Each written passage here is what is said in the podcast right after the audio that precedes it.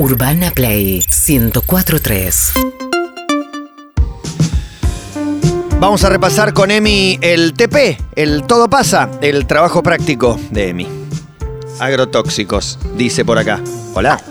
Ahí estoy. Sí, claro, siempre estás. Ahí estamos. Bueno, eh, la venta del programa, o sea, lo que decía el teaser es que Argentina es uno de los países que más eh, agroquímicos usan los cultivos. Las consecuencias en la salud para nosotros siempre parecen que son como para los que viven en el campo, para los que están en el pueblo fumigado. Siempre leemos esas noticias de se prohibió, la legislatura de Entre Ríos prohibió a 100 metros de una escuela y demás. Claro.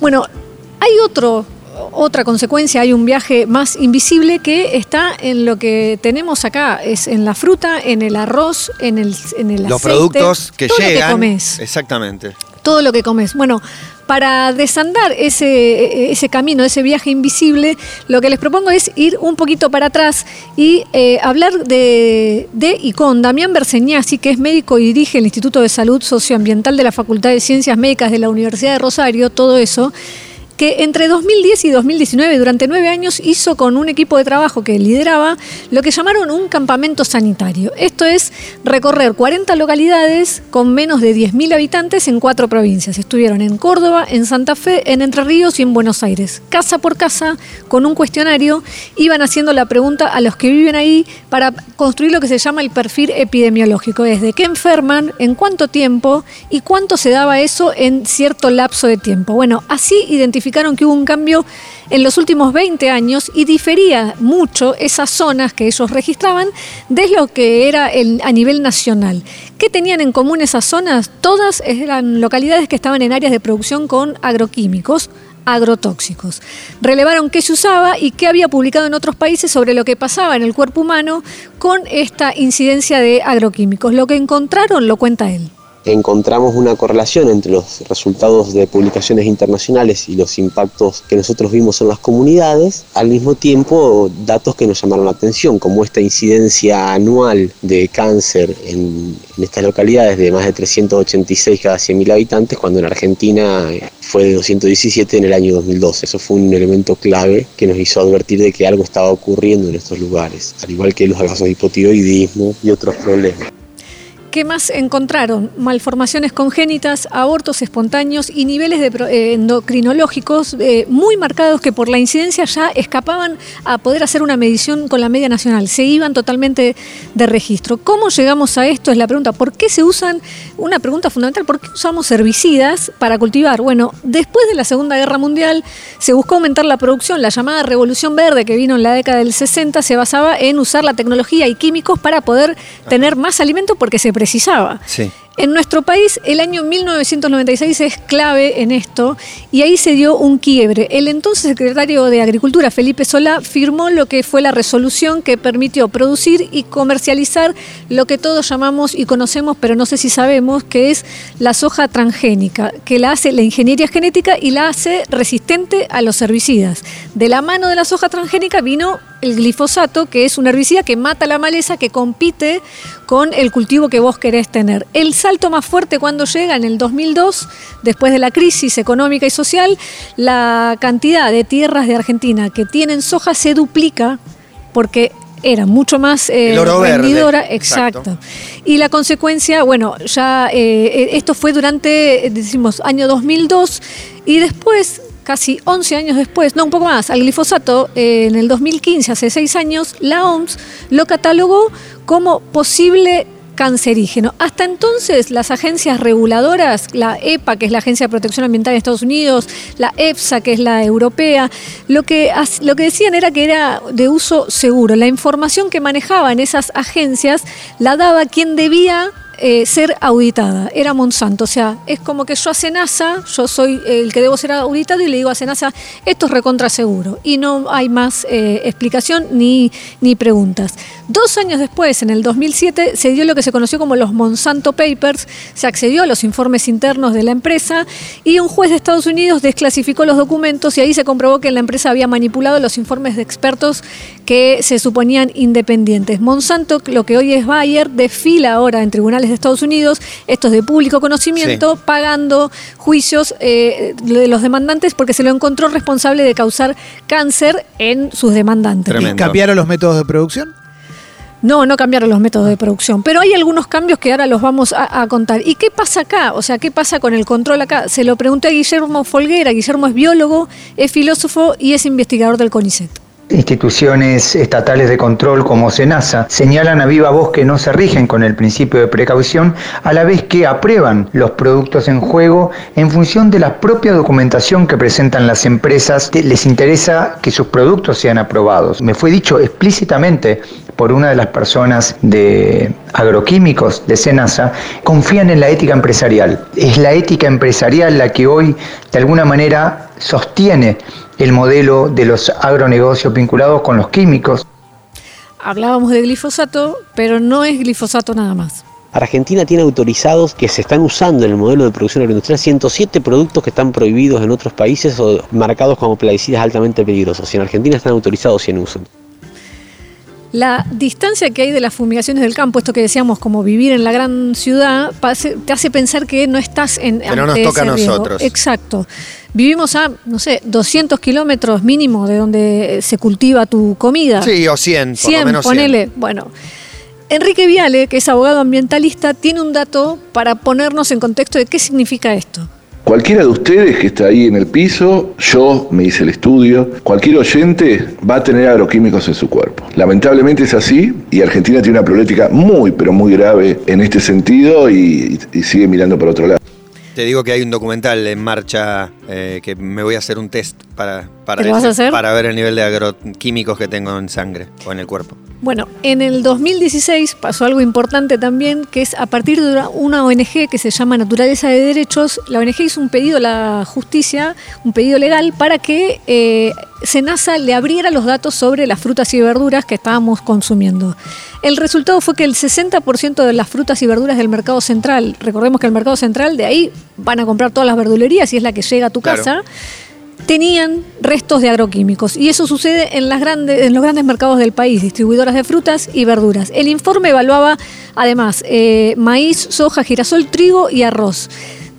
13 de 14 muestras de apio tenían insecticidas. El 98% de las peras dieron positivo en 20 variedades de insecticias sin fungicidas. Esto es el, un informe Estamos de comiendo, Senasa. ¿no? Lo que estamos comiendo. Sí. Esto igual, esto se viene denunciando hace mucho tiempo. Hace muchísimo. No cambia nada, Hace ¿no? años y no, años. no- no pareciera no cambiar nada sacando por un costadito o sí cambia. Dame una buena noticia. Empieza a cambiar, em- empieza a cambiar un poco. El tema es cómo va a cambiar y cuánto tiempo va a tardar. El, eh, el- un año después hubo otro estudio que hicieron los científicos de la Universidad de La Plata a pedido de la Cátedra de Soberanía Alimentaria de la UBA y también estudiaron frutas y verduras porteñas. Eso dio que 6 de cada 10 tenían al menos un plaguicida y un dato más grave todavía era que el 46% dieron positivo de algún tipo de plaguicida que también mostró residuos agroquímicos que no están habilitados para rociar frutas y verduras. Entonces, acá ya estamos en el peor escenario. Ya lo, ok, ya tengo glifosato adentro, lo tengo en el cuerpo. Nos queda saber cuánto tardamos en eliminarlo.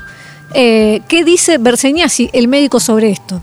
Muchos de estos productos químicos, una vez incorporados a los organismos, no se pueden eliminar nunca más. Algunos se concentran en grasas, eh, al mismo tiempo hay otros que afectan directamente un órgano y, o que dañan la, la estructura genética y entonces independientemente de, de que lo, logremos eliminarlos del organismo, el daño genético ya está hecho y se puede expresar incluso hasta tres generaciones posteriores a la generación que fue expuesta. Tremendo. Entonces el tema no es cómo limpiamos los organismos ya contaminados, sino cómo dejamos de contaminar los organismos, porque los que están contaminados en muchos casos ya tienen daños que son irreversibles. Para mí está, está muy clara la- el, el TP y la, la tesis que, que desarrolla. La, la pregunta sería que no hace falta que tengas la respuesta, lo, lo digo simplemente para, para entender a, a- no solamente, pues digo, caricaturizar al dueño de un campo como un malo que quiere sacar No, una, no. una ganancia exorbitante por encima de lo normal, me parece que esa es una caricatura. ¿Cómo podría haber un método de producción que garantice que, que esa cosecha rinda y que provea de alimentos sin contaminarnos? Esa es la manera. De- debiera haber una manera en la que cuiden su cultivo,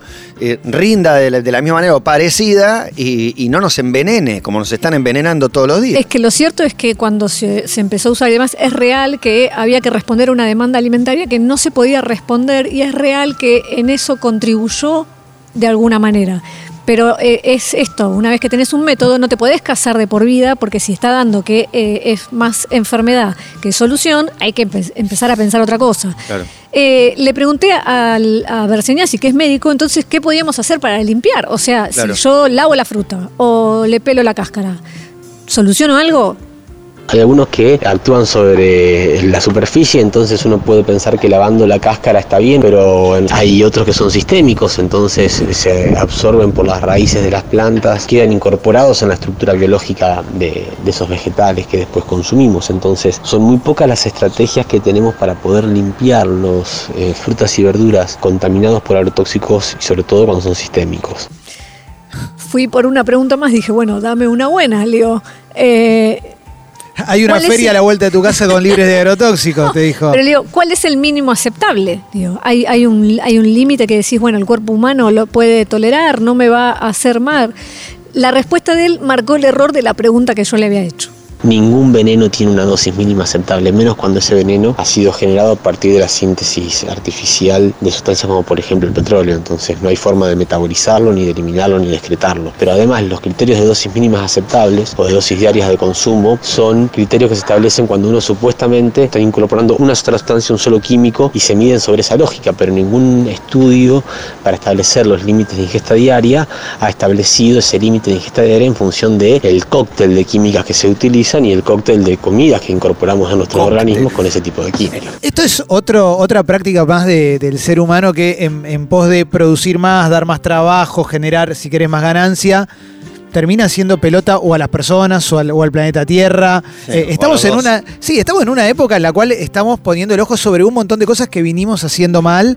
Y esta es una de las más Hace importantes. mucho que las hacemos mal. Sí. Creo que ahora no sé si hay más conciencia o si somos, no sé, los menos los que Sí. concientizamos. Yo Sí. creo que se empezaron a ver las consecuencias. Claro, también. Sí. Me parece también, que las, empezamos a padecer y ahora te empezás a asustar y querés revertirlo. Y si estuviste 20 años haciendo algo, quizás tardes Claro, 20. Yo en el 2008, cuando hacía la, eh, la liga, que, que también compartí con Clemente, hic- hicimos un informe de, de soja y de esto y fuimos a ver a, a gente que tenía las consecuencias de haber sido fumigador o estuve, sí, en ese informe. ¿Vos te acordás lo que eran eso- Sí, esa sí, gente, sí, esos pibes, de lo dañados que tenían el cuerpo, estaban hechos mierda? O familias que habían perdido a, a- a sus hijos por, una enfermedad, por un cáncer, por beber agua contaminada. Fue en 2008 eso, o sea, Eso fue en hace 2008, un eso fue. montón. Sí, sí, esto no 13 puedo dejar. años atrás. Yo sé que no es lo mismo, pero no puedo dejar de relacionarlo con el extractivismo y todo, todo lo que genera el extractivismo, que siempre es bueno, pero da trabajo. Bueno, ¿Qué es el cosa- extractivismo? Sacar. Sí, mi- eh, Minería. Sí, minería, hacer pelota al piso, el suelo, hacer mierda todo, en pos de dar trabajo, economía, qué sé yo, y, el, el- y, y- y se hace pelota todo lo demás. En- y, y en este informe no estamos hablando de eso, o sea, cómo, qué le pasa a la Tierra y a los, a- a- cómo, cuánto tarda en recuperarse, cuánto Claro. tarda, eh, ni siquiera enfocamos en eso, estamos solo No. hablando de, la, de lo que te pasa en tu cuerpo. Hablando de lo que te pasa en tu cuerpo, el INTI y el INTA hicieron un estudio que demostró otra consecuencia de este viaje del que hablamos. Lo que demostraron era presencia de estos químicos en la leche materna de mujeres que viven en las ciudades Oh, encontraron valores de plaguicidas superiores en un 15% a lo que establece el Código Alimentario argentino. Entonces ya hablamos de la fruta, de la leche materna. ¿Qué pasa, atención, en la lluvia? En Argentina llueve glifosato, como llueve glifosato. Sí, llueve glifosato. Un informe de la Universidad Nacional de La Plata encontró glifosato en las lluvias, producto obviamente del ciclo hidrológico que terminó llevando esa sustancia química cancerígena a las gotas de lluvia. En el río Paraná también se hicieron muestras tanto de sus aguas como de su eh, lecho. Tiene más glifosato que un campo de soja. oh. La pregunta que nos hacíamos antes, esto de cómo hacemos para volver a comer de otra manera o, com- o comer eh, más sano si es que se puede. Si es, rea- es realista pensar en un cambio que sea rápido. Patricio Eleisegui es periodista de investigación, escribió los libros Envenenados y Agrotóxico y dice que no, que así como el modelo actual no se dio de un día para otro, son estos 20 años de los que hablamos, esto también va a llevar tiempo, pero eh, que pedir la reconversión 100% a la agroecología es realmente utópico. Las hectáreas que, que se producen bajo, digamos, la bandera de la agroecología están en el orden de las 100.000. Estas 100.000 hectáreas eh, hay que compararlas versus los 17 millones de hectáreas de, soja transgénica, por ejemplo, que corresponden a la campaña 2021. En cuanto a la mm, agroecología, bueno, la experiencia, distintas experiencias, ¿no? Municipios como Gualeguaychú en Entre Ríos, eh, Guaminí la provincia de Buenos Aires, o establecimientos puntuales como La Aurora, también en la provincia de Buenos Aires, han demostrado que bajo el paradigma agroecológico se puede producir con igual rinde ¿no? que, el, que digamos el sistema de, transgénicos y, y plaguicidas. Esto a un costo por lo menos 50% menor que el modelo del agronegocio consolidado, insisto, que está atado al dólar, ¿no es cierto?, a variables como el mercado del petróleo y demás. Las empresas que producen los plaguicidas están viendo que el modelo se está acabando. ¿Y por qué digo esto? Lo hablé con Patricio. Por razones sanitarias y porque es innegable que eh, no, no se tolera más y la presión de, eh, en el ambiente. Y también hay algo importante que es un tercer factor que es más fuerte en el primer mundo, que era de lo que hablábamos recién hace poco, que es la conciencia del consumidor.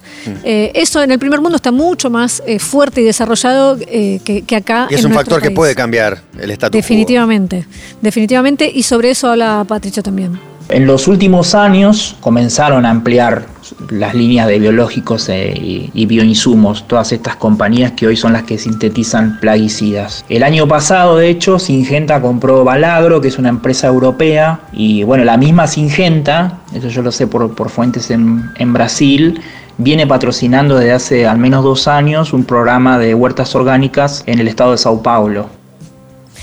En Argentina también pasó algo para tener en cuenta, es como un punto de inflexión que es para mirarlo de acá para adelante. Hace poco más de un año, APRESID, que es la Asociación Argentina de Productores de Siembra Directa, en el Congreso Anual dijo que tenían que migrar a técnicas más amigables con el ambiente. Abandonar lo que eh, se conoce como el barbecho químico, que es la lluvia de químicos que se hace en los campos que todavía no se sembraron. De repente, todo lo que ellos sostuvieron durante décadas, hace un año y pico dijeron que era erróneo y que había que modificarlo. Por ende, bueno, las empresas, los pools de siembra, las organizaciones afines ya están dando señales concretas de, de que, bueno, de que hay que cambiar, pero que harán todo lo posible para no perder el monopolio de la provisión de los insumos, ¿no? sean agrotóxicos o biológicos, Y acá viene algo que se preguntó Clemen hace un rato, que era la feria de la esquina o qué puedo hacer. El EISEG investiga hace años, Viale es abogado ambientalista, Folguera es biólogo, estoy nombrando a todas las fuentes. De todos, el que más me intrigaba era eh, Berseniasi, que es médico. Con todo lo que él sabe, le pregunté qué comía.